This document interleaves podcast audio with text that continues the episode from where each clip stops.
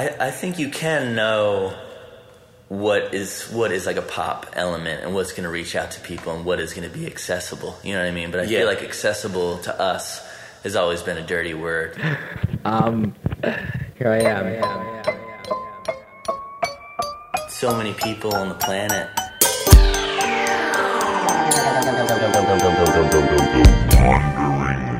You're never going to please everybody.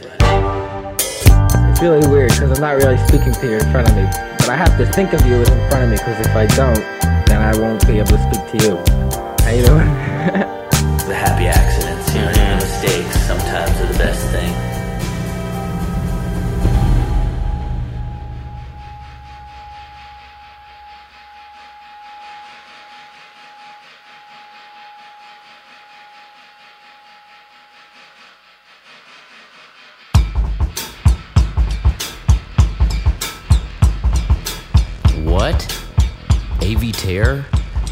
Avey Tare? The Avey Tare of the Avey Tare's slasher flicks? Avey Tare's solo records and the one and only Animal Collective Massive? Uh, yeah, I don't. I uh, that's not a very common name. I don't know of any other Avey Tares out gallivanting around the world. I mean, perhaps there's a, an an Avey Tare at Avey Tare, and then there's the at the real Avey Tare, and things like that. But but uh, other than that, I, I as the real individual, uh, there's one and there's only that one. Oh my God. You're like, how the fuck did you pull that? Well, who's to say that I'm not a good conversationalist, that people don't enjoy being around me? Yeah, but you're like a glorified henchman. You're like fucking, what are the jokers? Uh, guy with the with the black mask, they're looking like the Lone Ranger coming in to rob a place in black and white striped shirt and a burglar's cap. Yeah, sorta, sorta. But I'm a, you know, I'm a singer in a rock band as well. You say, oh, well, you know, yeah, in in a small way, like a superhero wise, not not even a Green Lantern. You know, perhaps uh, one of the X Men that I might have forgotten that we saw in in the first sort of genesis of X Men movie that died before the credits quit playing in the beginning. Uh, someone that had a, a, a superpower that was just above the average human, you know, but wasn't enough to save him from Magneto or whatever, whoever. You're that guy. And what do you do over here fraternizing with with fucking Batman? Avey Tare. No, I'm just kidding. The dude is probably one of the most grounded people I've I've met, especially for somebody that is uh, doing it like he's doing it and is playing to huge crowds and stuff. He is a mellow, very very down to earth, salt of the earth hardworking, congenial fellow. And I'm proud to have him on the show. I could have gone on speaking with him for several hours. I, I, I stopped the tape after just a little over an hour because I felt like, you know, he had just played a festival. I didn't want to keep him talking for hours and hours. I'm sensitive to a singer's, uh, uh, uh, touring musician's needs. That's the difference between me and these other fucks running around with microphones in people's mouths asking them questions. I'm not that guy. I'm a guy, you sit down, you relax with me for an hour, and I'm gonna let you go about your business. And we ended up going down to the hotel bar and talking some more with, with the rest of the slasher flicks. Angel, Jeremy, and the sound man. All beautiful people. My friend Emily, we had a great time. Dave Portner on the episode today. My goodness, I just got back from a martial arts class. Yeah, I, I know it's no surprise that that was the next thing that I might indulge in after all my yogics and, and aerobics and and and uh, cardiovascular runnings, calisthenics. Yeah, you get into the martial arts. That was the next. And you know I've dabbled just a little bit of the tippy tippy tippy. And you know that that being, you know, I had a friend who was an unsanctioned, unverified sifu, uh, taught me a little bit of kung fu. I didn't even men- I didn't even say that in this class because I didn't want them. First of all, I didn't want the sifu police, the kung fu gods, uh, uh, uh, religious leaders to find my friend uh, in his house, and he'll go nameless into this good night. Okay, so this class is, is a Jeet Kune Do class, which uh, is Bruce Lee's school that I guess he invented. Literally translates to discipline of the interfering fists or something like that. A little more punchy, kicky than I was, you know, I wanted something sort of like a like a like a tai chi almost like a spiritual breathing uh, forms and, and moving the body in that way in a slow spiritual way. This is you know more or less uh, you know in case someone is coming up on you and you punch and you kick and you do all these things. But you know, it's a great workout and it's it feels good to to do that.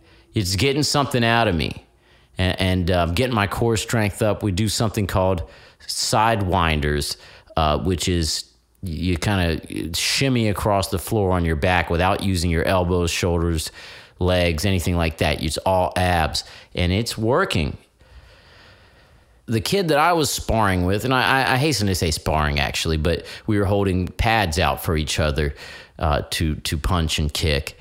He was 15. He went to the high school that I went to.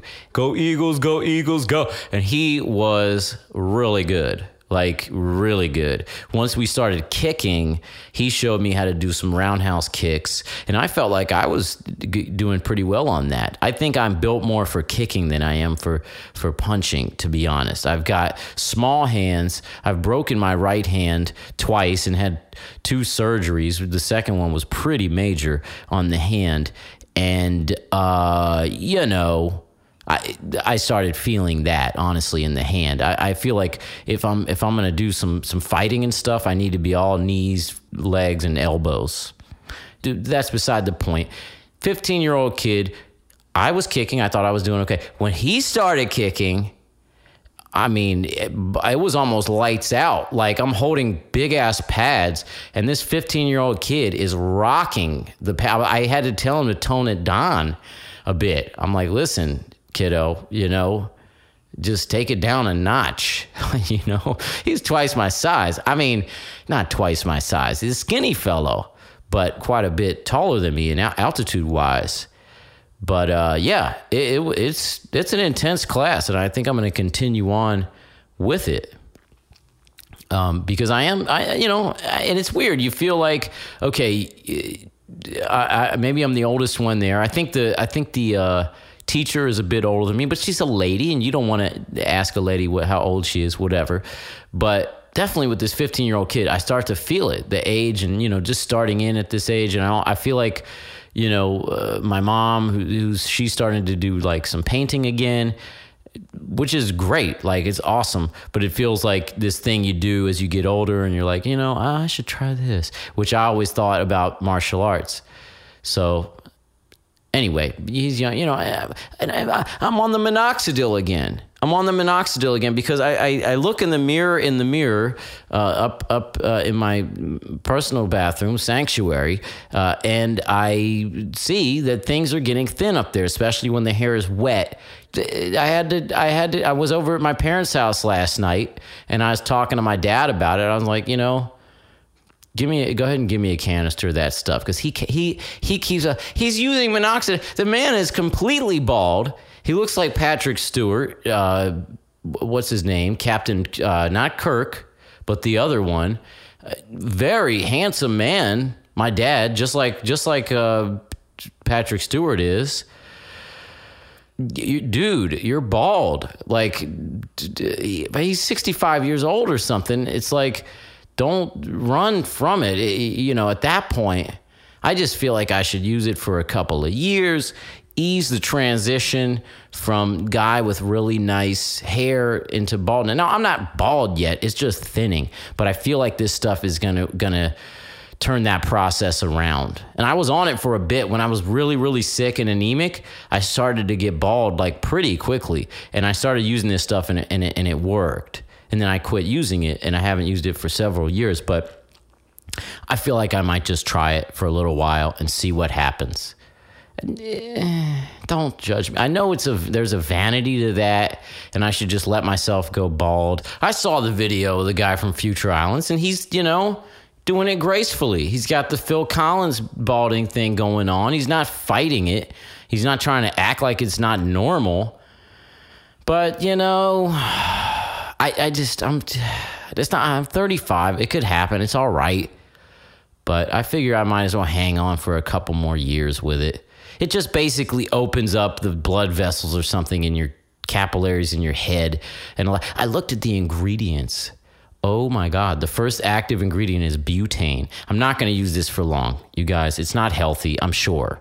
Who knows what it's doing to my head? Let's get into this, this uh, conversation with the lovely Mr. Dave Portner. I am here with Dave Portner at the Hilton Hotel in Louisville, uh, Kentucky.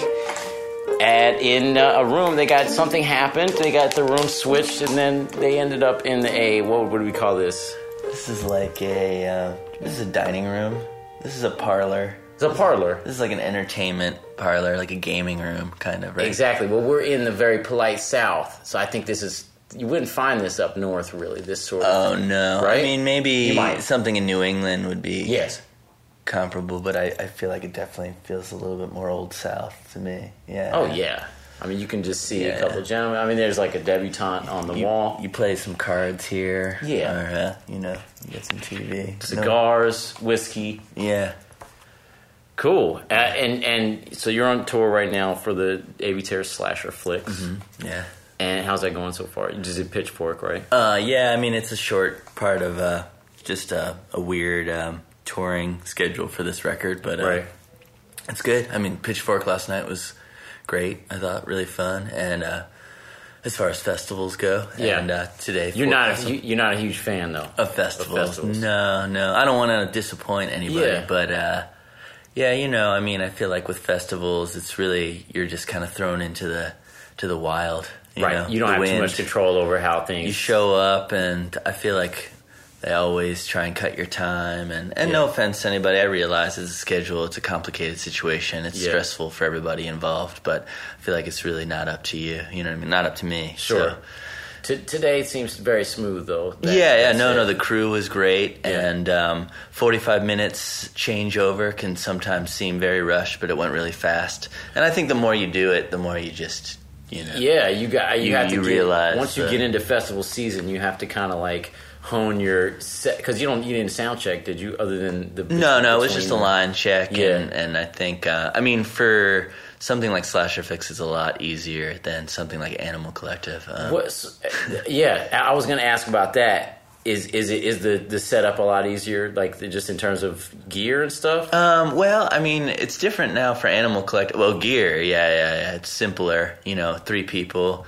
I mean, compared to what we Animal Collective's been for the past three years or whatever, Which is four many people? Four people, yeah. yeah, all of us, um, with a lot more gear and amps. Um, with Animal Collective, uh, we get you know like the early morning sound checks usually because we we're headlining main Right. stages and stuff like that. So it's like we show up at eight in the morning or whatever, and uh, and uh, set up to which is strange because you'd think, oh, it's going to be a lot easier, you know, it's going to be Right. better, but half the time there's still so many bands, you know, even if it's just three bands that are guaranteed their early morning sound check that. Uh, you know, then you run into the time thing there too, where they're At the like- sound check, yeah, you yeah, gotta it's like, cut it short or whatever. It's kind of just like being at the festival, you know what I mean? Same kind of vibe. Yeah. So it's like most something like Governor's Ball, you know what I mean? If uh, which you know, if anybody listening out there was at our performance at Governor's Ball, you know, it's like we showed up to sound check and. Uh, you know, for whatever reason. Well, there was some serious weather problems there the last one we played, so it was just really hectic. But That's New York, we right? didn't. Yeah, we just basically didn't get a sound check. You know what I mean? Right. And and with Animal Collective, we do like the in ear monitors, Mm-hmm. and uh, it's it's a whole new thing. Kind of. I mean, it's a few years old now for us, but different than just like getting up there and being able to play. So it's like this whole set system. And so. you have do you have a monitor engineer who deals with those? Yeah, yeah. How, and how do you like that compared to wedges and stuff? Um, I mean, you know, it's like you, you gain something and you lose something. You, Yeah. know, you gain the uh, continuity of of uh, the performance usually, and just being able to with the with the new digital boards and stuff. We travel with our own boards, so it's kind of like Mm-hmm. Everything's Yeah, you lock it. in. Yeah. Yeah. yeah, You hope to lock it in. Every, nothing's perfect in the digital world. You know, it's Yeah. a, there can be glitches, but. Um, yeah, you lock it in, and, and so so there's that, and it's good for singing because you know you really you feel like you're listening to a record while you Mm-hmm. play. Basically, like I feel like when we're the Animal Collective's playing the new songs, I'm listening to Centipede Hz, basically Right. like our most recent record. Right. But uh, sometimes you know you lose like I can't hear anybody in the audience when we're my in ears like our our sound. They, I- they, I have the same one. Yeah, they, they cut they cut out molded they- and everything, Yeah, they cut yeah. out all the sound, so it's like people are saying stuff to me and stuff like that. I can't hear what they're saying. Right, I can barely right. hear the crowd cheer. You know what I mean? Yeah. Which is half the awesome part of being at a live you, show. You can. I, at the, in the beginning, I was putting. I had mics on either side of the stage that were. Yeah, we do. we do ambient mics Yeah. too, but it doesn't. I don't know. I- find I got rid of them after a while. Oh, Like, really? just. Josh, does, my bandmate uh, Deakin in Animal Collective, he does a one ear in, one ear out kind of thing. I can't do that. I've heard that's I bad to do for your hearing. Yeah, yeah, Actually. yeah. I don't. I don't know. I heard it But- yeah, messes up your ears. But I understand why someone would do that because it, there is a there does become a disconnect where you're like you, you almost feel like it's more similar to like being in the studio or something like that in a way um, where you just you're focused on your performance but you're not really in the space with everybody in the same way. I prefer it the in ears, but it took me Right, like a year to get used to. it. Yeah, I mean, I don't, I, I don't think I have a preference Yeah. right now. You know what I mean? Because I can get into both. I think it's it's nice to have the option of both. I think. Yeah. In in this environment for slasher flicks, where it's like we're playing smaller clubs, um, you know, I think it's better to do not to out To out of here. It's just Yeah. you know just Yeah. as easy to do wedges. I mean, it's all when. With both slasher flicks and Animal Collective, like the real trouble is we use a lot of vocal effects. So with monitors, that becomes a problem because you really can't push them so Right. loud. Cause Do you want to be able to hear your effects? Uh, it's yeah, yeah. I mean, because it just really creates even in the practice space. You know, um, I can practice without vocal effects. It's fine, but it really adds. Uh, I feel like really early on, it kind of also is a is a. I mean, another side of it is it kind of it like has given us our sound in a little bit because everything is going through the vocal effects a little bit. So that weird. Oh, you mean because because Yeah, it's, everybody's it's catching amps. the percussion, it's catching the Yeah, yeah. the whatever the amps and everything. Yeah, yeah, Yeah. You, you know, people talk about like the murky sound or whatever. Yeah. I mean, so much a part of that is everything going through the mics and stuff. And if that were, you know, if that were gone, it would be a, it would be a different sound a little bit. So Mm-hmm. that's always been some of the appeal of it because it gives it some of that personal, more of that personal quality or whatever. Um, and what when you talk about vocal effects, is it, is it mostly delay that you're talking about, or Yeah, a lot of Yeah. delays or or um, you know, there's some very specific effects for, for, for certain songs, but it's it's just about you know it kind of like giving it that little bit of glue Yeah. that it needs to to because there's so many effects on everything else usually. Right. It's kind of like one would probably say, well, you have so many effects on everything else, you should probably not not have effects in the vocals. So there's something which you know creates a human element, and and there is a plus to that situation. I think, and the more you know, I experiment with stuff. Even these days, I feel like doing so much with vocal effects. Now I'm interested in doing stuff without it in a way. That'd know be I mean? interesting to hear you do, Yeah, do more dry cool. stuff. I mean, I'm we curious. used to. You know what I mean? We've done acoustic stuff where there's no yeah. vocal effects at all. But uh, but yeah, I mean, I, I still like. I still feel like for our past music, the vocal effects really lock it in, sink Mm-hmm. it in in a way. So Okay, so eh, here's a jump, but um, in, in, in writing, how, how aware are you? Like, I can't decide whether you're writing as you layer stuff and like produce it, or whether you you sit and and write a song, or guitar, or piano, and then fuck it up. You know what I mean? By by adding all all, all the madness on top. Yeah, I mean- I can't. I don't know which it is. That that is one way. But that is a common way of Okay. doing it. It really depends on because they're they're well written like pop songs. Yeah, yeah, That yeah. you twist. Right, right. And it really depends on your perspective and, and, and the way you hear music. You know what I mean? I feel like everybody hears music differently. You know what I mean? So it's like, you know, there's there's the uh, the uh, the thought or you know the saying that like, oh, you got to really uh, let a record sink in or like hear it a couple times to really just you know like get into it. And some people are like, whatever, you know what I mean? Yeah. Like I just want to hear it and like get immediately into it. And I think like fucking stuff up like that or whatever like creates that sort of wall where it's like, oh, you gotta like it's like a puzzle a little bit. Right. You know what I mean? You Creates gotta find depth. your way. Yeah. There's there's layers to listening into to the it. puzzle. And I think it can be you know, for us it can be done really, really well where we're really pleased with it. We always talk about like the the sweet spot, the mystery spot. I think we started noticing it when we were mixing Merriweather Post Pavilion, where it's like you could mix a song really out and really crazy, where it's like it it, it just starts to not make a lot so much sense even Right. to us, you know. And then there's the really straight, dry way, but then there's this middle ground where That's it's like, spot. yeah, yeah, yeah. Is how, how involved? Speaking of that record, how involved in all parts of that process was Ben Allen? Um, I mean, in terms of of just being able to help us achieve sounds, he was really, you know, really involved. You know what I mean? Because I'm. Do, do, do, how many of the records have a producers other than you guys? um, they don't really have producers. Okay. No, so you no, wouldn't no. consider him a producer on that, more an No, engineer. no, he was definitely more. I mean, there were definitely parts where it was cool, where we, we were really comfortable. I mean, it was really easy to work with him on that record. He showed up, walked into the studio the night we showed up. He was like, "Well, set up your stuff. Let me see." You know, we had talked to him a couple times. He was like, "Let me see what you're doing. Let's see how you work stuff." He just happened to hit. You know, well, you know, he knew what he was doing, but he hit record and Yeah. Recorded us. He was just played through a song, you Yeah. know, and it, I think the first song we played was "No More Running" on that uh, on that record, and he recorded it, and we were like, "Oh, okay, Yeah. this is this is good. This is going to be a good Just thing." going, you know? just going through all his chains. You mean just because he had, you know, the, the right kind of gear and the right kind of Uh, well, I mean, we were working in a studio that was foreign to all of us, Sweet Tea in Yeah. Mississippi. It wasn't his studio or anything. Right. He's, you know, just he's a great engineer, and uh, you know, there there's just the specialties that he has that he, for you know for for the for the jams that he's recorded of us have, have worked really well. I think he's really great with drum drum sounds and rhythms and and just getting things to lock in. You know what I mean? And uh, I think there's an outside to our music that's not really his thing particularly.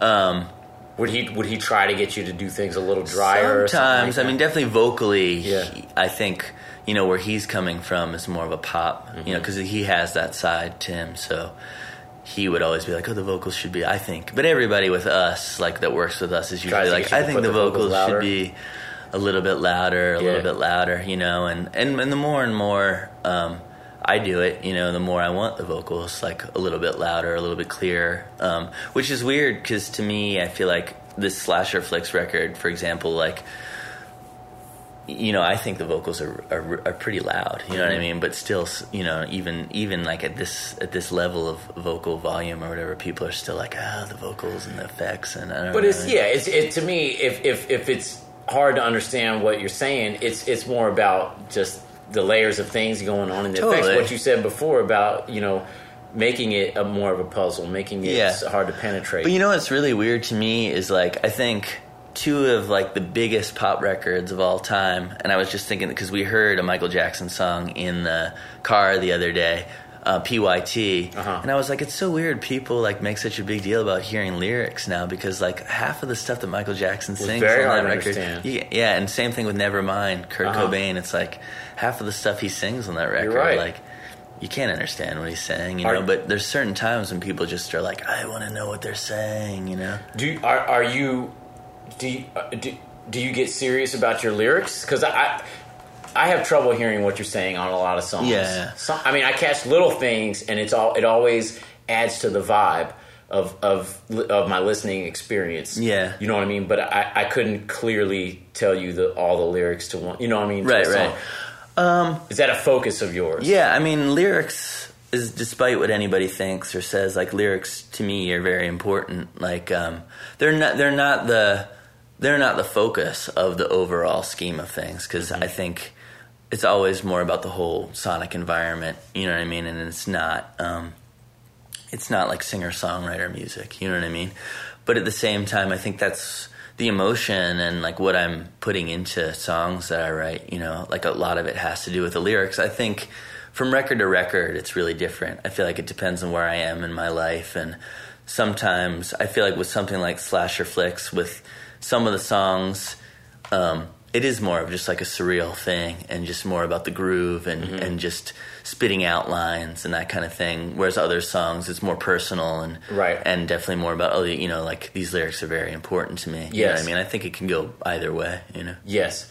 Um, and so to, to go back to what I said before, so so you do both ways at different times. Like, will you you'll, will you just start producing something? Oh right, right. So um, yeah, I mean, it really comes down to getting into the into the studio with the way things happen on record. I think uh, a lot of the times you don't really, we don't really know how it's going to sound when you record the song. You know, because in in the in the past, like is, is with Animal Collective, especially. We'll write songs and then go out and play them live. You know what I mean? And and there'll be very simplistic versions of the songs. Each person like doing one thing. You know what I mean? And in our heads, before they're recorded. Yeah, yeah, before Okay, they're okay. recorded. And I think we each individually have an, a different idea. I think part of the charm of our, our music and, and why it sounds the way it does is because we all have our own kind of The and individual. Mm-hmm. vision of what how it should sound, you know. And I mean, there, we talk about it. We know what we're all going for. You know what I mean? But like, I feel like there's always a little bit of like, oh, I think this. No, I think this, and that's to us like part of the charm of it. But sometimes then we'll go into the studio with a song, and I think Applesauce, um, a song on Centipede Hz, our most recent record, is a perfect example of it. Like, um, and My Girls from um, Merriweather Post Pavilion, we went and recorded it, and both of those songs, and the first version that we did of those songs, we were just kind of like, we don't, we even, uh, like, we didn't get what we were, you know, it just didn't sound, it didn't come together as an emotive Who, song. whose, whose songs were those? Applesauce was my song, um, My Girls is Noah's song. Did did did each of you have demos of those before? Like, did, do will you will you, as the songwriter will you make a demo for the band? Mm-hmm. Yeah, Okay. yeah. and applesauce um, was I think the demo. I'm trying to think of what the demo was. Was just a drum, like the kind of. There's a drum machine that goes underneath a lot of that song. Was based on a drum machine line that I did, play, like playing along with it on the Monomachine. Um, and I played piano along with it, and that's what I did in the studio basically. But the the Monomachine drum line in the studio we realized was just too much. It was too monotonous. So part of like that aspect of the demo kind of got cut. You, You know what I teased it mean? Yeah, it comes. We decided some parts have to come in, and because Noah wanted to play such a percussive element in Centipede Hz, like we were like, oh well, maybe this part will focus more on. Let me, let me turn that off real quick. Sorry, folks, folks. So, so he he wanted to have a, a more more percussive thing. Go the focus on that on that record. So you got rid of the drum machine and he took over with with what with the drums on certain parts, and then we'd bring it in, bring it out. Okay. My girls, the demo Noah did was just that kind of. It wasn't the same arpeggiator, but the similar kind of arpeggiator vibe with just a shaker Uh-huh. and him singing over top of it, Okay. and maybe like a couple of like the hits or whatever. Oh, that that ding ding ding ding that guitar Okay. thing. You but know? it, it has the, the sort of the essence of the song where it and Right. Well, you you get Yeah. the basic idea. But I think for certain songs when we do demos, even even you know like I'll do a demo or another person will do a demo and the the other band members won't get it really like melodically sometimes even Okay. because you know I think there's certain chords that we'll use there's certain things where it can be a little bit vague as to what you know what emotion is being conveyed or I think another example is um, Rosie O on Centipede Hz where it's just like the demo well, when we did Centipede Hz, we were all in Baltimore. Okay. So we'd have time when we were writing the record because we, we would come together every day for three months and just set up a workshop, basically. where, great. Yeah, yeah, where we could just jam together. We started the first few days just like playing because we hadn't all played together in a while. but then after a while, we were like, all right, we got to start honing in stuff. So maybe you go off here, do this, you off here, do that, and and Noah wanted time, you know, for Rosio to like work on a song or whatever. So he just went and recorded a demo that was basically just like a guitar and him not even singing lyrics, him just going like do do do do do Okay. do and, that was the song. well, yeah. he'll come up with lyrics later, kind of thought. Yeah, yeah. So then a lot, I guess, you know, like then a lot, what the song became more like a, a bigger portion of it was me like um, sequencing like a lot of these sounds on the Monomachine that are like the weird sounds. The Monomachine is it, is it what is that like a vintage drum machine? No, it's a it's a Elektron. It's this uh, Swedish company that Okay. makes some stuff that I got into, um, and then the other dudes have, have gotten into too. That we like to use the Monomachine and the Octatrack. Okay. Um, and the Monomachine is a sequencer, like an oscillator sequencer, and the Octatrack is a sampler sequencer. Okay. So uh, yeah, so then I just sequenced all this, we all these weird sounds, and that became more of like the weird background of Rosio. Okay. basically. So it turned it into like what what it is more, Which is always a very large part of it for you guys, I think, is is the atmosphere of it, the the any of the interesting sounds going on. Yeah, yeah, Yeah. But even with that song, like the first version we did of it was me playing guitar and Josh playing guitar, and Mm-hmm. Josh still plays guitar on that, and it was kind of more of like a weird Grateful Dead song or something Right. to me. But then it was just like, oh, if that doesn't work, that doesn't sound good, or I don't like what I'm doing, or you know what I mean. Then I'm like, oh, I want to do something else. So. Which you, you, guys are big Grateful Dead fans, right? Mm-hmm. Yeah, uh, yeah, I'd say Brian and I the most. Okay. I feel like Noah and Josh uh, like hone in on more very specific Grateful Dead things Okay. that they like. I think we all like American Beauty, you know, as a record, but uh, and like Noah in particular would probably like American Beauty more than like some other stuff. But Yeah. like Brian and I go back as like old, kind of like you're young for whatever. yeah, just going to see the Dead a lot. You, You were know, going to see the Dead, like- yeah, I saw them like from seventh grade till the end. You know, like till that they they stopped. You know, the original Yeah. lineup stopped or whatever. Does that how, how does that influence what you do? do you, I mean, because like I might be able to put it in there somehow. Like if I started to think about it, but I think can't. just more and like the the with the Grateful Dead. I mean, more of like the improv. improv I mean, you know, we've never really focused on music. Mu- I mean, musicianship for us is different Yeah. than musicianship for a lot of bands. Mm-hmm. I mean, I think in certain ways we're very skilled at, at, at certain things that we do. But you know, I know I'm never going to be a Jerry Garcia on guitar or something like that. But that doesn't matter to me really necessarily. I think you do a different thing. yeah, yeah, yeah. It's more about you know textures and and for us everything's been more about I feel like rhythm in a way and like focusing on different parts of rhythm and stuff like that. And that's how we started improvisation. In, you know, like improvising together.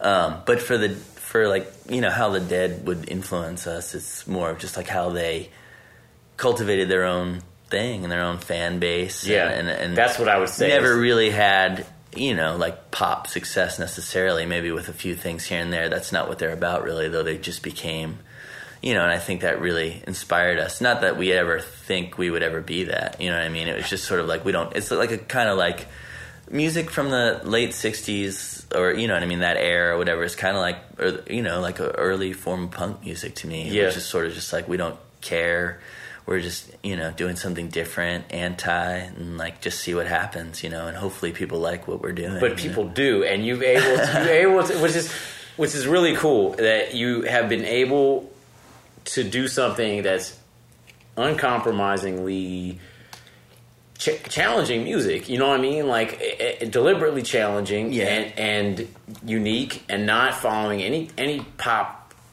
format or anything like that. And you've got a huge following, like. yeah and i think a lot really of it is cool. just it just is luck too you know what i mean i mean it's definitely we work very hard Yeah. there's no doubt about it you know what i mean we What, work what, what do you think are like the main elements? You say luck. I mean, I mean, I think it's having, you know, liking so many different things, and then I, I think you can know what is what is like a pop element and what's going to reach out to people and what is going to be accessible. You know what I mean? But I Yeah. feel like accessible to us has always been a dirty word. Like uh, you know, from around like Sung Tong's feels, you know. from when more people started getting into us. I thought and, Song like, Tongs was the first one that popped off. Yeah, People around us started throwing out the word accessible and, Yeah. and poppy, and we started being like, I don't, Yeah. you know what I mean? Like, we don't really want to think about making a record in terms of accessibility to us. It's just sort of like what speaks to us, and Right. and where are we, and do we know if if people are going to like this or not? You know what I mean? Uh, not really, but just because it from one record to another, it was still like, oh, we want to do something different. You know, there there isn't really a formula that we want to want to follow other than our style of of uh, emoting or, or songwriting, which I think is kind of similar from record to record. It's just texturally or production wise, it becomes something different. But there's I mean? still a through line anyway. Yeah, I mean, I can Yeah. listen, like, being a fan of Noah's music from since he was, you know, a teenager. There's there's always songs to me, even now, that he does, where I'm just like, that's classic Noah. You know what I mean? Like, Yeah. that reminds me of a song that he did when he was 15, 14, you know, Right. 15 years old. You know what I mean? It's like has that that line running through it, and I'm sure people could say that about my stuff too. you know? Ha- have you ever done something um, that caught on that you wouldn't have expected it to catch on? Like, uh, I don't know, a certain song or an album that you're like, oh, now we're on some weird shit, but fuck it. And then people are like, yeah, this is the one, you know, or something, anything like that. Um, Yeah, I mean, I think we all we all really, you know, felt pretty strongly about Centipede Hz, and I know, you know, maybe it's not, it didn't catch on or didn't reach as many people as say Merriweather Post Pavilion did, but um, and I can, yeah, I can see. You can hear why. I can. I, I definitely know Yeah. why. Oh, for Yeah. sure. You know what I mean. Um, not to, to say it's good or a good or bad thing because I'm proud of. I'm proud of. Very proud of both records. You know what I mean.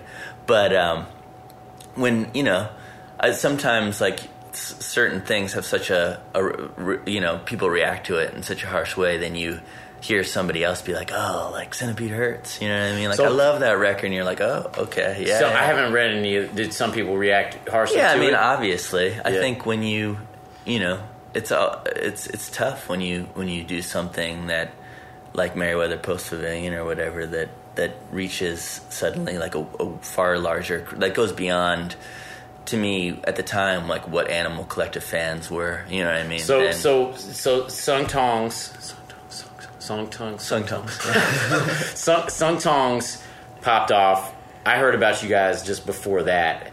Um, uh, Here comes the Indian. Yeah, which is well, you guys were playing shows like you played at the Ramp one time in Berkeley, the tiny church basement. Like That was for yeah, yeah. That was. Um, I th- I'm trying to think. I can remember that it was really bright in Yes. there. Um, I think that might have been our first tour. okay, yeah, I think so. I think so. maybe. maybe. So I'm not I, sure, but uh, I remember you guys from then, and and I did not go to that show, but you guys were opening up for some friends of mine. for, for me, like "Here Comes the Indian" was the first record that we put out. Um, maybe because it was us starting to put out records on labels that were getting a little bit that could get a little bit more attention. But like being able to do a tour for "Here Comes the Indian," which when we did the tour, it was Noah and I. Like after it was like Noah because that usually once we put out a record, then we've moved on. So Noah Uh-huh. and I were just doing acoustic stuff, which might have been that show too. Actually, I heard it was real noisy, actually. the The show.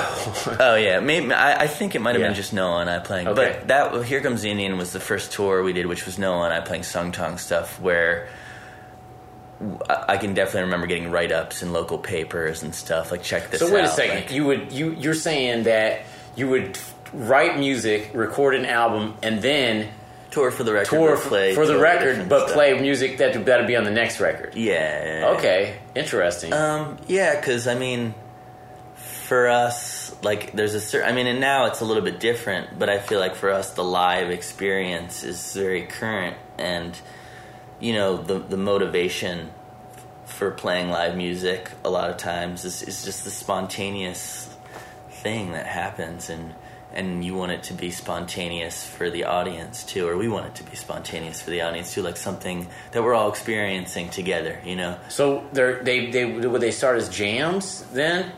No, no, No. everything starts written. They're starting as We've written, never okay. completely just gone in blind. Yeah. I Yeah. mean, for a tour. Yeah. There have been shows where we've had to do that for sure, where equipment breaks and you're just like, oh, we're on tour. you know, we only have this kind of gear early on, mostly not Right. like you know in the first like half of our career. I'd say so far, we would do shows, you know, where certain things would break, and we'd just be like, well, we have to play, so let's just do something, Yeah. you know. Yeah. and that's fun too because I mean.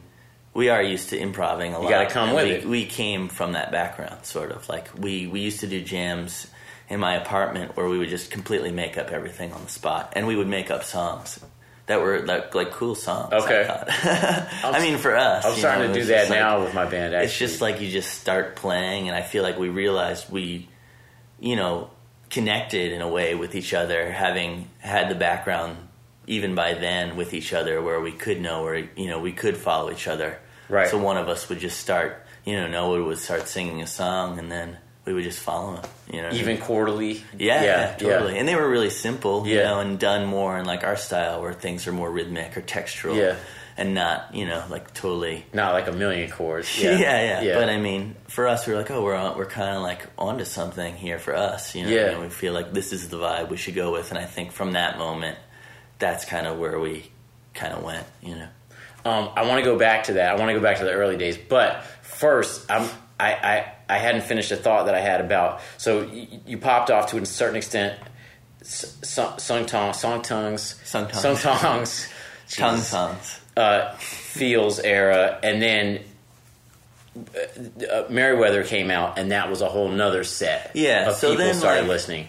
Well, then Sung Tongs happened, and that was a moment for us too, where it's like. Then we were touring with Fields songs, but we started playing real club. You know, not that any So, but you had to play song tong songs. We played a couple. Right, That's We it, really. one. We played Oh one. my god! Were, were people Yeah. upset? I don't know. I Yeah. didn't think about it. I, I, I think the reaction. That's what the in-ear monitors are good for because you have no idea. yeah, yeah. like I think there were definitely some people that were upset, but I also think that I mean, to me, we were still bringing something that Yeah. was eh, you know the energy that we bring. You know, what I mean, that's Yeah. more about what it was about, and you know, I think we were you know were we were able to still be writing songs that people could you know could latch onto, and you hear you hear something even if you don't know it, you're Sure. into it, you like it, so we were playing like Banshee Beat and and um, Purple Bottle for the first times, and I remember people reacting to it very I, well. I but- saw that tour. I, I saw I, I saw you guys at South by. Uh, Oh, that was later. Was that later? Yeah, yeah. That was at that was after Fields. oh, was after Fields? Yeah. Okay, okay, okay. Which where we started throwing more older stuff in then, I guess, but we still were. I think we might have even started doing Strawberry Jam jam stuff because Okay. I remember Noah having the samplers, starting to have the samplers. That Um, must have been oh five or oh six. yeah, Yeah, oh, five yeah. or oh Okay, okay. But then for Merriweather, yeah, it was just a whole different. I mean, even for Strawberry Jam, like just really large venues. You've had it- for you've- us. you've Yeah, had it every- continued. and So- I think that's been good for us. Like, I can't great. imagine being a band that like blows up from their first record. Yeah. Or for us, like what that would have done to us. No, I think it would have like created a totally different. I think it's a very healthy way that it's happened. Yeah, yeah. yeah, step by step. And I still even feel that way now. I feel like it still allows me to feel like I have, you know, freedom to to mess around, you know, to do certain things. My question is this: when it gets to the point where you feel like, okay, so on this current uh, the album, the, uh, the the Centipede Hz, like you said, it's not been received quite as well. What? How does that feel, or is it just like, eh, you know, like we're, I we're mean, I don't even know what received quite as well or not Yeah. it means It's- anymore. and it's like, you can't tell from record sales anymore. yeah, anyway, or reviews. Either. Yeah, I feel like yeah. like none of that stuff means anything. To You've me, still got really. your audience. you Yeah, know, I it's feel like like they ain't going away. Like a, a reviewer like means as much to me as like a normal person on the Yeah. street. You know what I mean? And Yeah. It's just like you'll find one reviewer that doesn't like the record, and you'll find a dozen other people that are just like that was great. And Right. It's just like all the same to me now. So it's like there's I feel like there's always been so many people on the planet. It's sort of like you can't. You're never going to please everybody. Absolutely. You know what I mean? So Yeah. it's just sort of like now. I feel like to me, I feel like there's an animal collective fan base, which feels great. Which is sort of like. Massive. Well, I, I'm, I don't really. I mean, I don't know. I don't really. Yeah. I don't. I don't know. I don't gauge. I guess I don't really gauge. I mean, you play your concerts. Yeah, no, no, Yeah. no. And and a lot of you know a lot of people come out. We can play like, um, you know, main stages at festivals and stuff like that. But I think there's still a large part of the world that hates our music. Sure, you know sure. I mean, and that's always like a factor in it. It's just sort of like, who? Do, what do you make music for? Do, Who do you have do you have the dr- like even if you hate it, do you have something inside of you that like wants more? That wants like because the last one did, you know, you know, had this many people at the shows or had had this many accolades. You want the next one to be more to be more accolades or more like. I mean, that- I think you always want you always want people to get into it. You Yeah. know what I mean? Because you you know it's like your baby. You know what Yeah. I mean? You want- you want to support. It's like a kid. You know what I mean? Well, I don't have kids, but I. I imagine it's like you have a kid. It's like you want, you know, you want to support. You want people to be psyched on your kid and Sure. your kid to do well and that kind of thing. You work, and plus we put like so much work into it. Like Yeah. you know, I mean, but at the same time, it's like it's still. I feel like it's it's hard to gauge. That's what I'm saying. It's like you throw it out there, and especially nowadays, you know what I mean. There's so many different platforms for people to hear stuff. Yeah. you know, you don't. I don't even know half the time where people are hearing it and how people are hearing it and who's who's hearing it and you know like and I like I It's not really a way to gauge anymore. yeah, it's like I live in Los Angeles now, and um, I'll turn on the radio, and I think Los Angeles daytime radio is not. It's just I don't want to say it's bad, but it's just not my thing, and it's just like I don't. You know, I'll turn it on, and there's so much so much stuff. I'm just kind of like I don't. This isn't my thing, or I don't like. I don't even you know relate to it, but that's one platform where it's Right. just sort of like.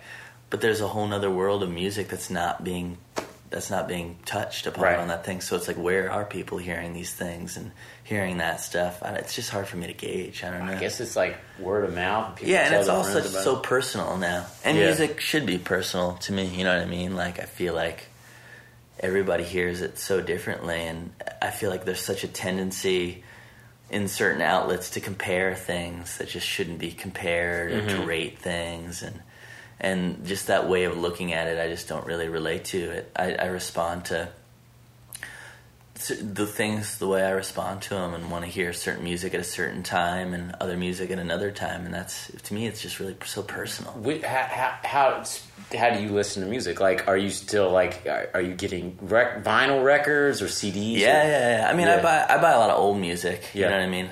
I don't really. Um, it's hard. It's hard for me to keep up and with the new stuff that's Sure. going on, just because I don't like. I, I wish. I guess maybe too because I'm new to LA too, so I don't really know where a lot of like new music is happening in LA, other than like clubs like the Echo or you know stuff like that. But that's still stuff you'll you can read about. But I feel like there's newer stuff I really want to really want to delve into. So I mean, I buy a lot of older stuff, and it's it's easier for me, or kind of more fun to still go to a record store where they have a record player and I can go Sample through old stuff and- vinyl and, just listen to stuff, or Yeah. like find just some record that looks crazy and and and not have heard, not having heard about it. I just I've always been kind of put off by reading about a record and like being like, oh, that you know that sounds sort of good to me. I'm gonna check it out, and then I'll check it out, and I'll be like, what was that person even talking Right. about? This is not You like prefer to investigate it yeah, yeah, I got I definitely have to hear it. I mean, I definitely have close friends that will tell me about stuff. And, That's how I and hear that's- about Yeah, stuff. that's how that's the music I end up, you know, liking. I, I, you know, friends that I trust and Yeah. know their taste and stuff like that. So um, were you a searcher like early on? Were, did you come into to making music? But let's go back to your like teenage years or Yeah. whatever. Like, did you come into making music by being like a straight head? totally, Yeah. yeah. First and foremost, like a music head, like listening. Um, So, other than the Dead, who you were going to, sh- I guess it was like stuff. being into that kind of stuff, and then Phish. no, no. I Okay, never, see, I got, I got, I was, I was drawn into the dark arts of, of Phish for a little while as a youngster. Yeah, it just was never the the that kind of jammy side of things. I never really, good for you. I never really. Yeah, I mean, I don't want to put any band down or anything like no, that. I no, I'm not. I'm not you know, hating. people. I'm not I, hating. so many either. people around me loved that band, Sure. and it came from uh, everybody that I grew up with going that going to Dead concerts, Yeah. my family and stuff. Then just became Phish fans. You know what I mean? But for me, it was kind of like I don't. It's, not just not my thing. You know Yeah. what I mean? I, I didn't see the similarity at all, really.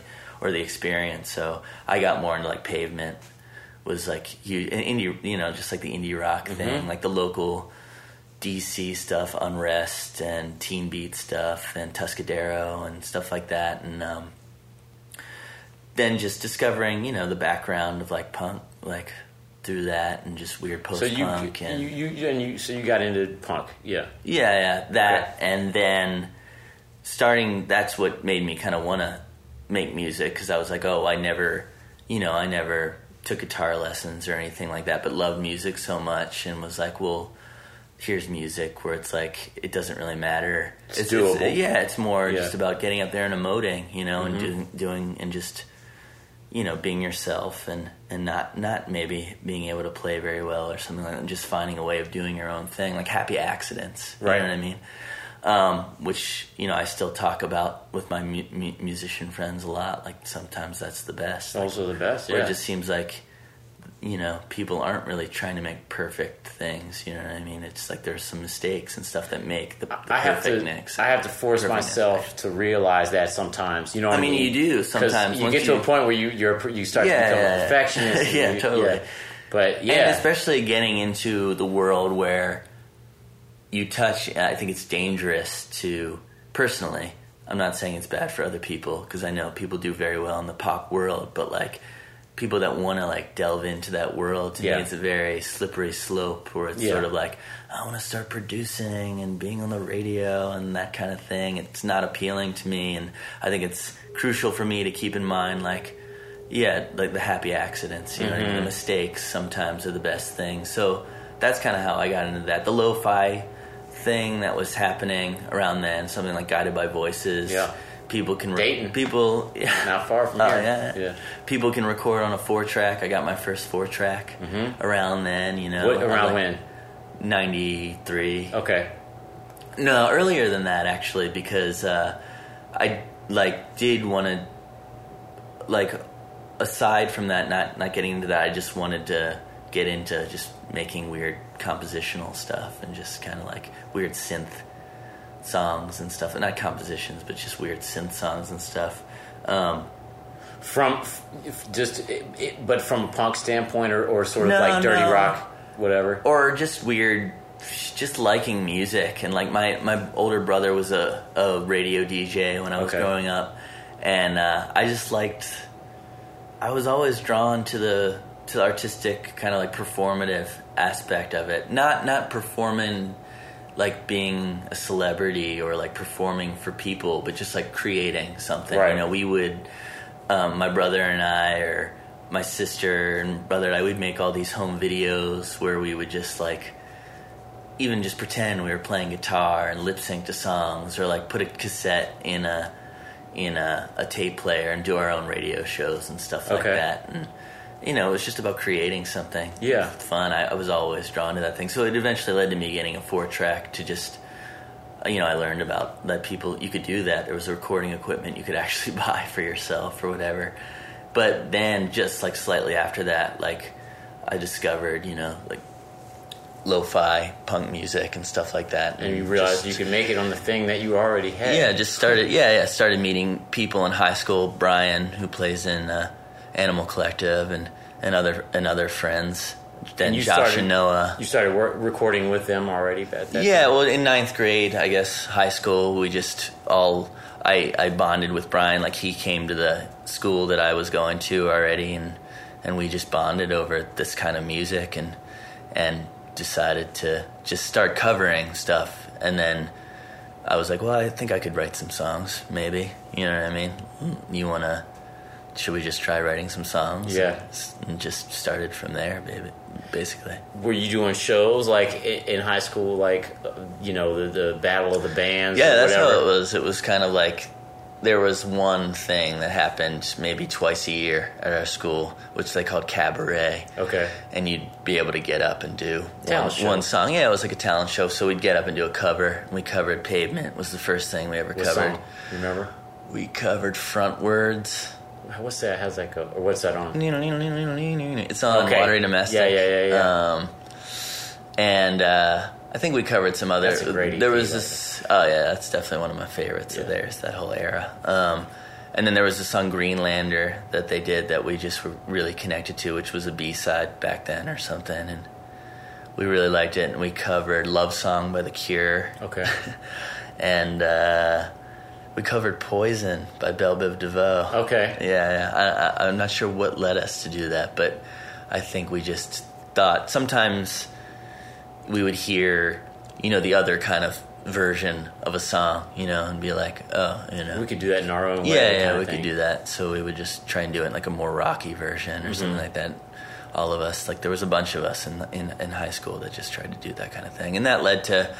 Then we were like, the the person that set that night up was kind of like, you guys are taking it into a little bit too much of a loud kind of, you know, rock band thing. That's not really what this was set up for. So we were like, all right, well, we'll set up our own thing. Um, so Josh actually um, from Animal Collective got the the drive to set up the show in our cafeteria. Um, At the school? yeah, yeah, which was um, bands basically that that we you know that that start that was basically like the foundation of Animal Collective. Like that's how that's when I met Noah because Josh was like, I want to do a band to to do my songs, and I know this guy that you know he writes songs too. So Uh-huh. maybe they asked me to play with them, and there are a few other people that we played with. So we all just collaborated together, and we were all the band, and we switched around a bunch just to play each other's music, basically. So you, I mean, Animal Collective started in like ninth, tenth grade. That's so crazy. And we're, I think we're the same age. You're 35. Yeah, I'm 35. Yeah. Um, ah, that's really cool, man. So you just Yeah, I mean, and we recorded a, a, a seven inch that's out there now. We had a band called Au- Automine, and the, the tracks are out there. You know, they Okay. they leaked or whatever, and uh, we we recorded it thinking like all these other bands have. You know, it was such a thing then, seven inches and independent labels and stuff, and we sent it out. You know, nothing. nothing. Yeah. You know, what I mean, I think maybe even like our drummer was able to give one to Thurston Moore at one point and thinking like, yeah, yeah, you know, but never heard anything and from anybody and also kind of at the same time doing other stuff that we were just Brian and I would do four track stuff and send it out to labels and would get harsh harsh reactions back Right. or anything and the best thing I, I, I think we ever got back was was from Alan Bishop from the Sun City Girls because Okay. they had a label called Abduction, um, but it was just for Sun City Girls stuff. But we were, we didn't know that really, I guess, and just sent it to them, and he wrote us back, and it was really the only positive thing anybody. This is all snail mail at this time. Yeah, yeah, it was Yeah. yeah, real mail and nobody had really written us anything positive and he was like, you know, the abduction fortunately is just for Sun City Girls stuff as of now, you know. So, but this is really cool and you know, the best advice I could ever give you guys is record everything you do ever and just keep making stuff. And basically like did. that's yeah, yeah, that's what that's that's what we set out to to do, like just keep That's cool. recording and do everything and that really like that getting advice from somebody like that that we really you know looked up to you know was really crucial for us to like, So, so going. do you do you pay that forward? Like, if you have a kid, the kid. I mean, you, well, now we have the internet, and you presumably have some sort of social media stuff, and kids can probably find you somewhat. Do you ever do you listen to people's shit ever? And oh yeah totally totally Yeah. I, I every every I encourage anybody to give us music and because I, I feel like yeah that's how you get your music out there you know Yeah. I mean? All it takes is for a couple people to hear it and be like that you know. For me that's how I mean I'm, I know Ariel Pink like had a lot you know people knew about him before but like he gave us a CD that like ended up in our van floor for a, for a drive you know? We were just like let's listen to that dude's stuff. He seemed like a cool dude. And like yeah, popped it in like immediately. We're just like what this is this is like one So of the you- best things we've heard in a long time so you guys put him on, sort of. I mean, we we kind of re- like reissued stuff that he. I mean, somebody was bound to do it, but Yeah. you know, we reissued stuff or started putting out stuff that he may may have On put out. like- Tracks? yeah, on Okay. Paw tracks, and yeah. So I feel like yeah, we listen to every. You know, because of situations like that, we we listen to everything that people give us, just because I think it's that's how you find cool music. Too. Yeah, you know, that's yeah. the stuff I want to hear. You know what I mean? Because I want. I'd like to say I do that, but I I, I don't really like. It- it's every once in a while, I do. Every once, especially if like I, I actually have a conversation with the kid or something, and I'm like, oh, this kid's real cool. Then I'll definitely listen. But it's hard for me to. It's harder now, just because um, I don't interact with. It's harder for me to interact with people so Yeah. much, um, just because it's Because it's too much. Yeah, Yeah. it's it's overwhelming to me, and I'm a very private person, and you know what I mean. Especially around, it has to happen, unfortunately, around a show, and Yeah. my energy. I put so much energy into our shows that it's hard to give energy than to talking to people. So I think people might think, you know, if I've ever, you know, now I'm apologizing to anybody, come off as rude or anything like that. I'm Yeah. sorry. It's just because my head is Oh man. on like- nights of shows, it's just You ain't gotta somewhere tell else. me, you man. know I? I- I'm yeah. just, and I'm a sh- I'm, by nature I'm a very shy person. Yeah. Actually, like even you know, it takes me a while to warm up to people. So. Yeah. I, I, I think I'm, I'm that way as well. I've like forced my, like, I was terribly shy as a kid and then like started forcing myself to kind of just like Yeah. go for it. But it still always feels like, you know, something I have to make myself yeah. do. I was actually a crazy kid. Really? How do you mean? Yeah. Uh, just wild and probably like how I am in Animal Collective sometimes. Okay. Like just very Like hyperactive? and- hyperactive okay. and like a just yeah yeah and then somewhere along the line in my personal life that kind of just got subdued or you know mellowed out or something maybe from pot or Yeah. LSD use or something in Do you, high school do you smoke a lot of pot these days? Or you, weed uh, you know I like to smoke weed yeah. yeah. What's your psychedelic days? Is that over? Mm, for the I mean I wouldn't say it's over but I don't really like Yeah. I'm not like You a- get to this age, it's hard to. yeah, it's hard to really Wanna do- interact. yeah, with the, yeah. with the with the real world and, and like interact with that stuff. Yeah. Yeah. Definitely. and music too. I mean, it's never been. I think people probably just assume that it has like a huge part in making the music that we make or whatever. But it really, I've never really made music on on any psychedelics or anything. Same, just- same here, yeah. man. Yeah, it's it's hard to. Uh, I mean, I don't even make music on pot really. Like, Yeah. I might write some. Yeah, I write some stuff Yeah, on on, but in the studio and stuff like that. um, uh-uh, you got to be more focused. yeah, yeah. there have been records definitely where. I mean, I've done it, but Yeah, yeah, no, totally. But I, I I feel like the better thing is is to use that to flip my perspective a little bit to in writing a little bit to you know or or, or even listening back. Yeah, I well, I mean. I just I love.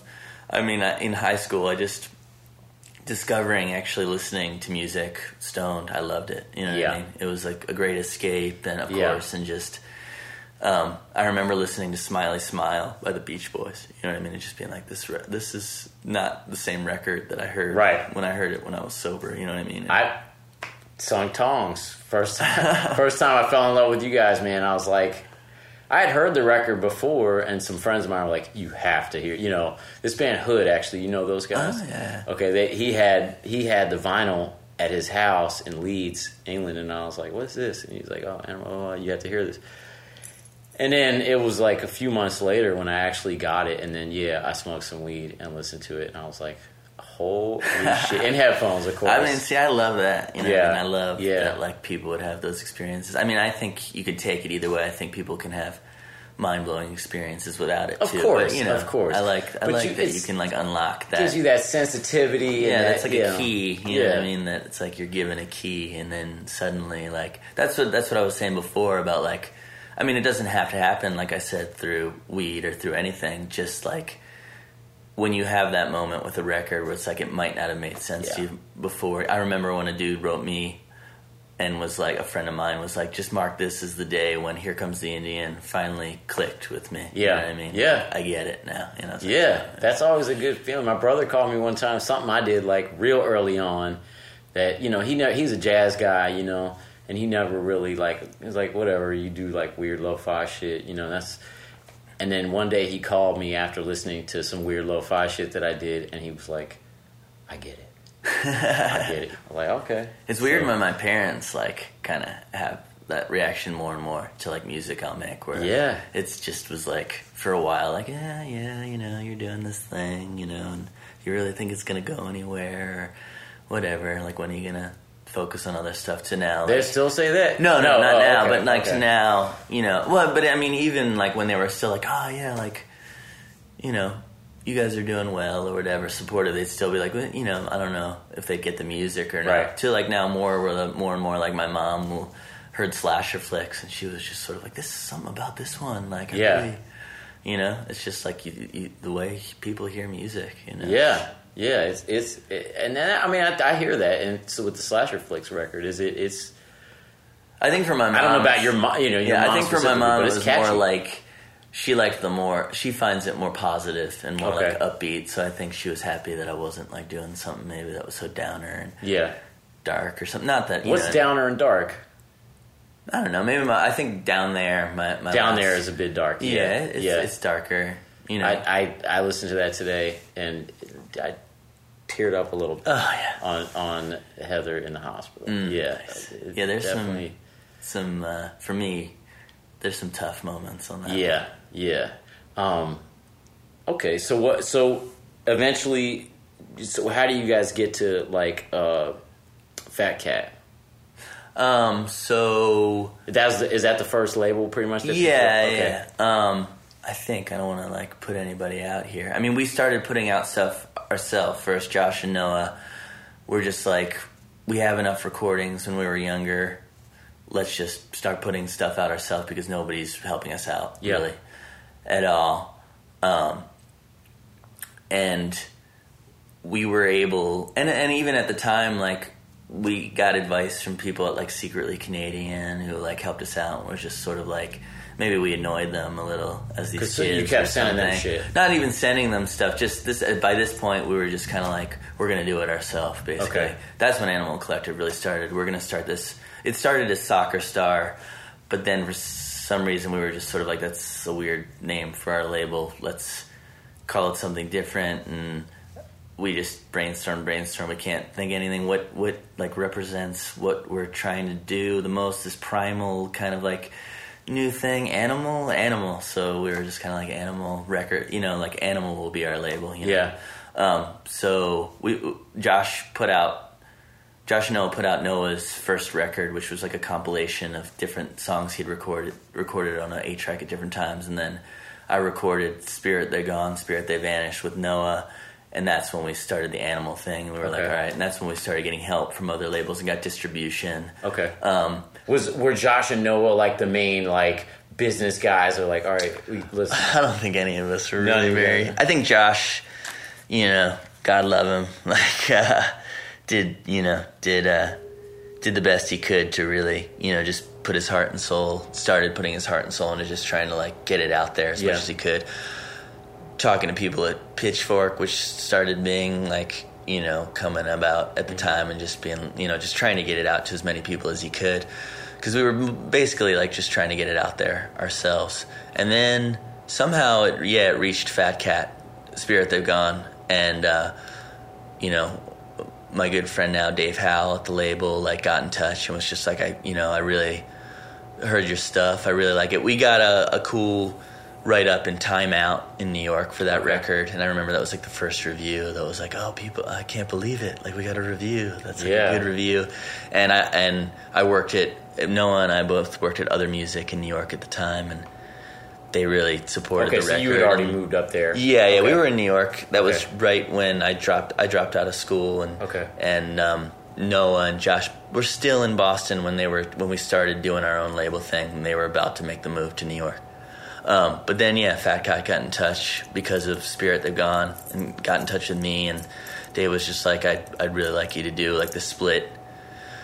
I didn't know much about the label, but he did this uh, split 12 inch, still does the Splinter split 12 inch series, um, which is awesome.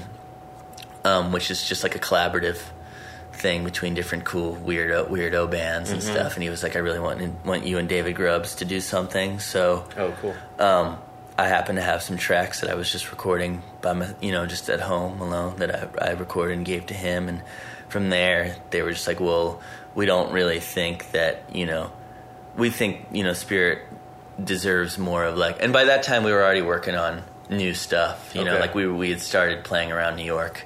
It was like 99 2000 i think we played our first show in 99 as animal collective but it was Avey Tare and panda bear.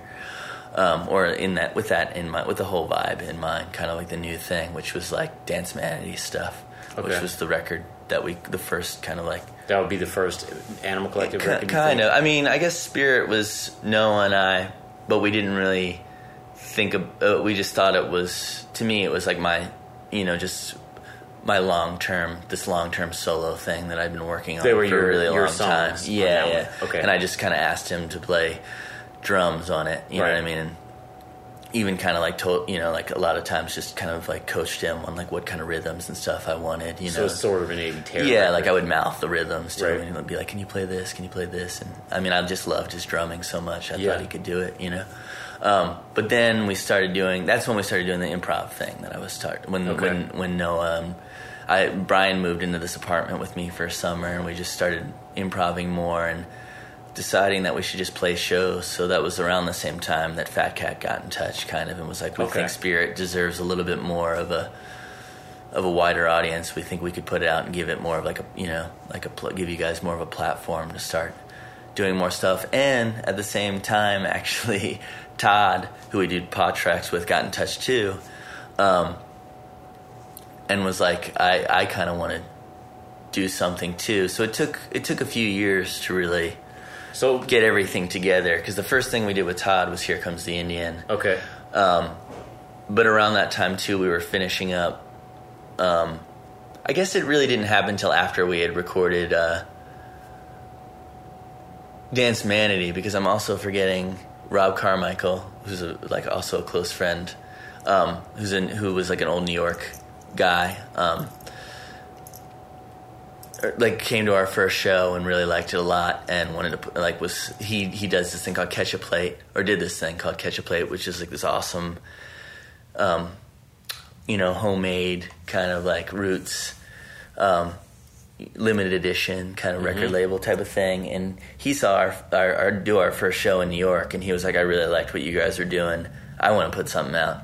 And we had So recorded. all these things kind of yeah, it was kind of like the same in, in- year in- in like a year or two. Yeah. yeah, yeah, like kind of dramatically. You know what I mean? So and we you guys always said yes, sort of. at the time, I remember it getting a little confusing. Yeah. and uh, and uh, because we we had started so strongly wanting to do our own thing, you know what I mean. But it was just so tough in New York. Yeah. you know what I mean. We were just struggling so much, and it was so frustrating, working day jobs and having to work all day, and then just wanting to go and play Right. None of us really wanted to do the label aspect of it. And I mean, Josh kind of like took the reins of it and worked really hard, but also had to, you know, work a day job and do all that stuff too, and was just beat all the time. So we couldn't really do it, you know. Yeah. So it was nice to like, you know, obviously. Have someone else deal with that aspect of things. Yeah. Yeah.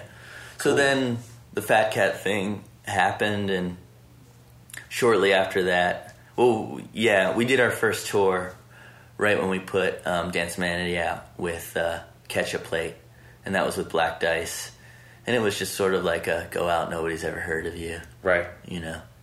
A bunch Really. of like loud music, right? Yeah, yeah. I kind of want to do a documentary on the tour, actually. Yeah? I, I've been playing Is there footage? music. I have a lot of the shows. Cool. Black Dice and us, like on video. Some of it's out there from our from our from stuff we recorded. Some of the shows, like San Diego, is out there, and, um, but I have other ones.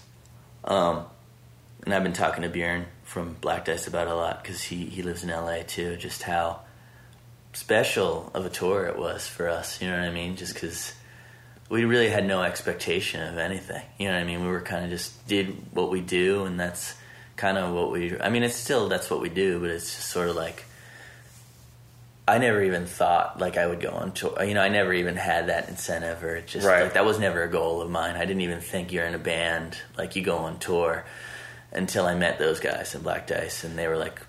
You go, we go on tour, like we tour around. You want to go on tour with us? And I was kind of like, we were all like, yeah, I guess Yeah. so. You know, I mean, I guess that's what you do. That's maybe that's how people can hear us. You know, and it felt real. It felt like a special. yeah, it feels even thing, yeah, huh? and even uh, today, it still feels like it was like just a very like a super special tour. Do you like touring now?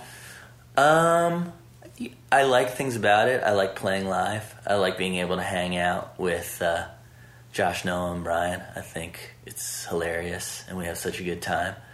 but it's also a really tiring experience. And the last couple of years for me have been really hard. Last year was really hard for me. I've just started getting sick a lot and realizing that I just wasn't taking care of myself very well.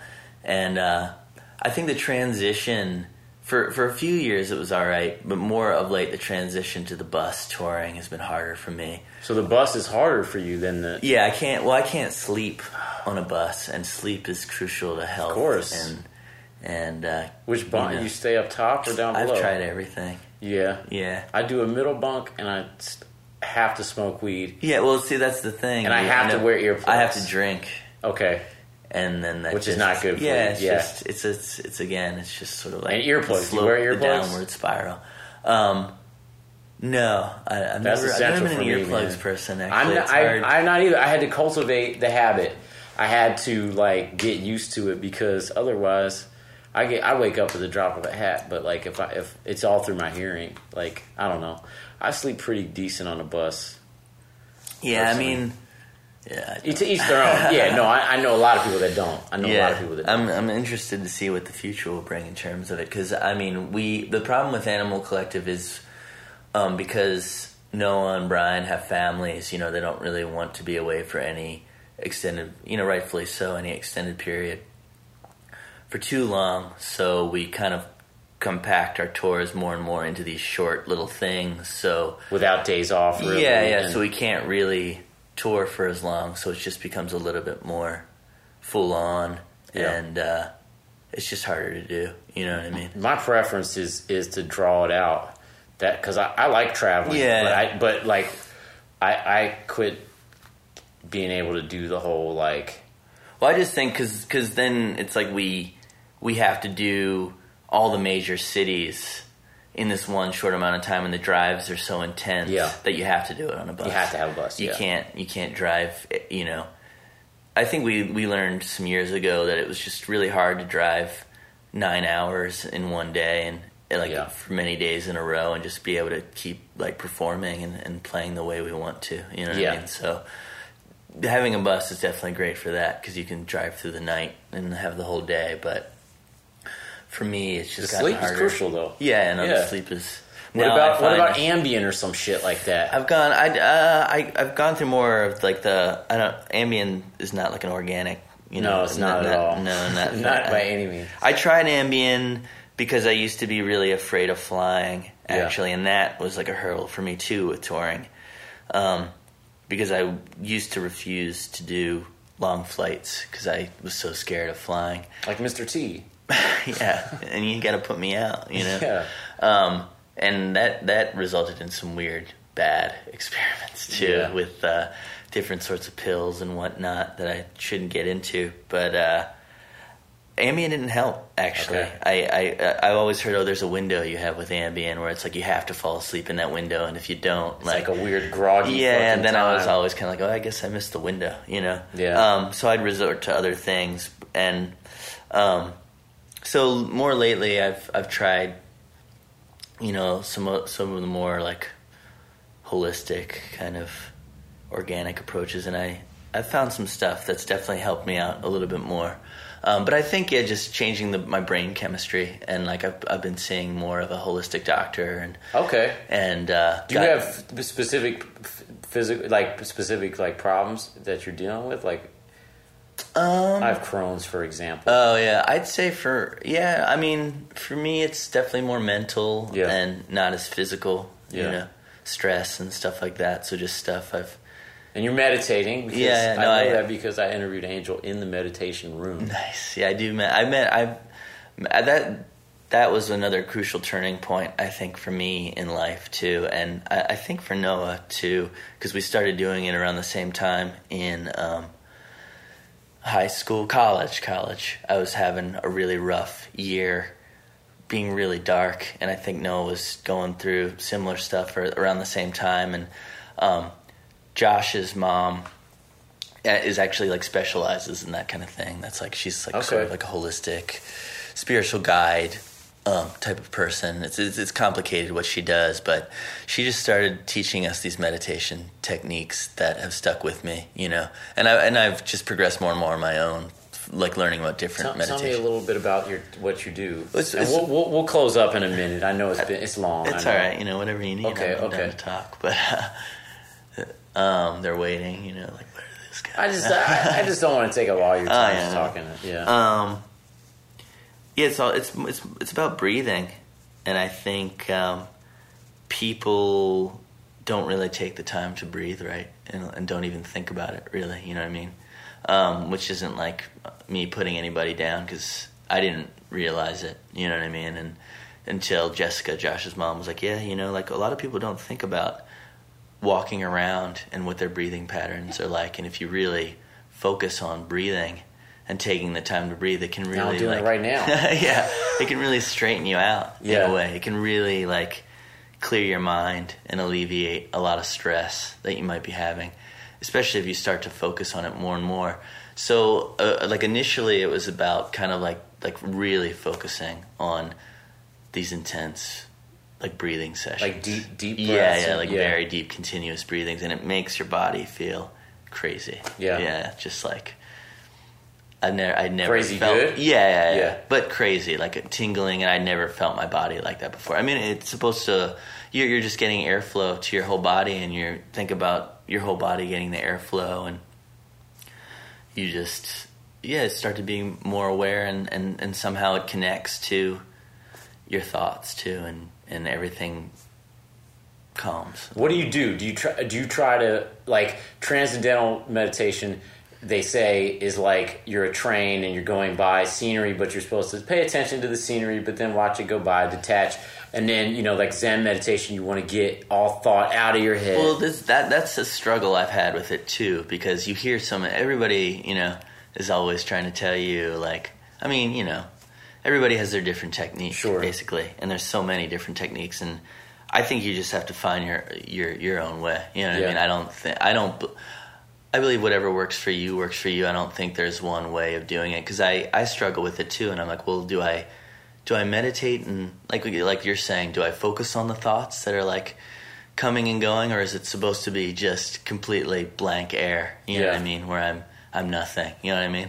And I think it's for me, it's like the best of all those worlds. You know what I mean? so you'll do you'll kind of do It'll it. be different things at different times. It's like what I need, or or you know what what just happens. You know, sometimes I will meditate, and there will be a lot of things that I have to deal with. You know what I mean? Sometimes I'll meditate, and it'll just be about nothing, or connecting to other things, or you know, visual visualization of certain things, or like a mantra, like in transcendental transcendental meditation, or something like that. You know. But regardless of what it is, you take that time out to sit by yourself with your eyes closed and focus on breathing.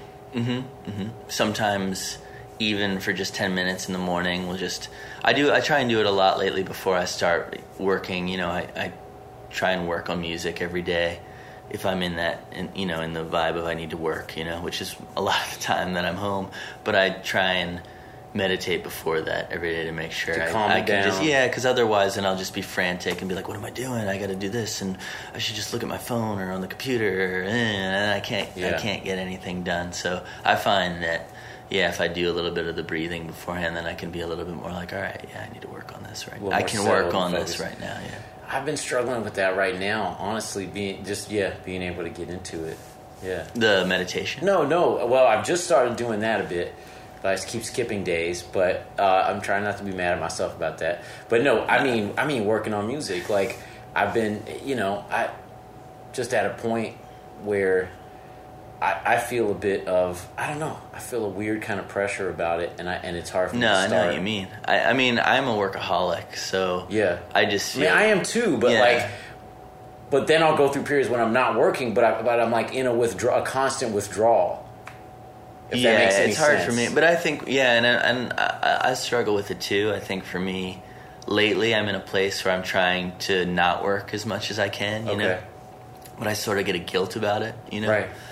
Because I, Are you, are you a Jew? um, I'm half. Okay, uh, My okay. dad's Jewish, so I'm not technically Jewish. I was baptized Catholic. Okay. But I'm, I didn't grow up very religious. But I, you know, I, You I got- have the background. that. I got, got it. that a in me. And my dad is Yeah. very much a workaholic. Always Yeah. has been. Um, so yeah, I have like a weird guilt too, because I also feel like I'm privileged. You know what I mean? I get to do this special thing, every day, and there are people that like are working their ass off doing all these other Absolutely. Things I should be like putting in, you know, working equally as hard as just anybody else, you know, whether I have to or not, you know. So, so I that that just for some reason be, can become a, a weird complex in my head. Yeah. So so these days, even though I want to work and and I like doing it too, I love making music. I I try and not have that stress where it's just like I don't have to do it right now because then. You know that's what makes the good stuff happen. You know, like Right. when I when I can just be like, like I'm trying to work on music now, and I find I'm more productive when I'm just like I don't have to get it done. I'm not working on anything specific. Then I'll be like, oh, it just even if I am working on something specific, I'll just trick myself. Tell yourself just, that, yeah, yeah. yeah, and then I'll get some cool things done. Yeah. Cool, man. So, All right, yeah. well, we, that's a good place to stop, I think. Um, I've been sitting here with Dave Portner Thanks for having me. in the Hilton Hotel, Louisville, Yeah, hello Louisville. Kentucky. If you're out there, it's good to see you tonight. All right, thanks, man. I appreciate it.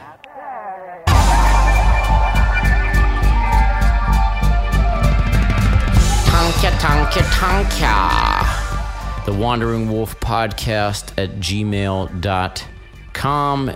You can send me your thoughts there.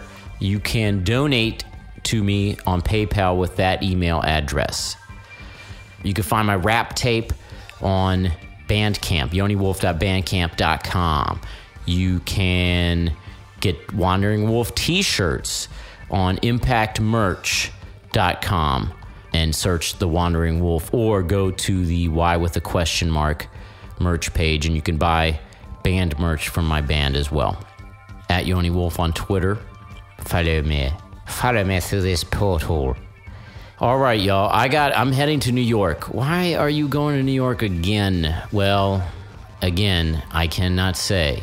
I cannot say. These lips are sealed, and I'm sorry to be that kind of guy. You know, I'm not normally the secretive kind kind of person, but in this case, I feel that that is the right move. Uh, all all these uh, tunes that we've been going in and out of throughout the you know in, in the beginning and here in the end. A- A- Avey Tare Slasher Flicks the new album which is Dave and Angel and Jeremy. Killer live band. Dig it. I, I think I'll play a uh, song on the outro so you can get a, the, a picture of like a full song you know how that feels. So let's get the out of here. All right. Uh, I know I'm yeah, I'm gonna say it. Keep wandering.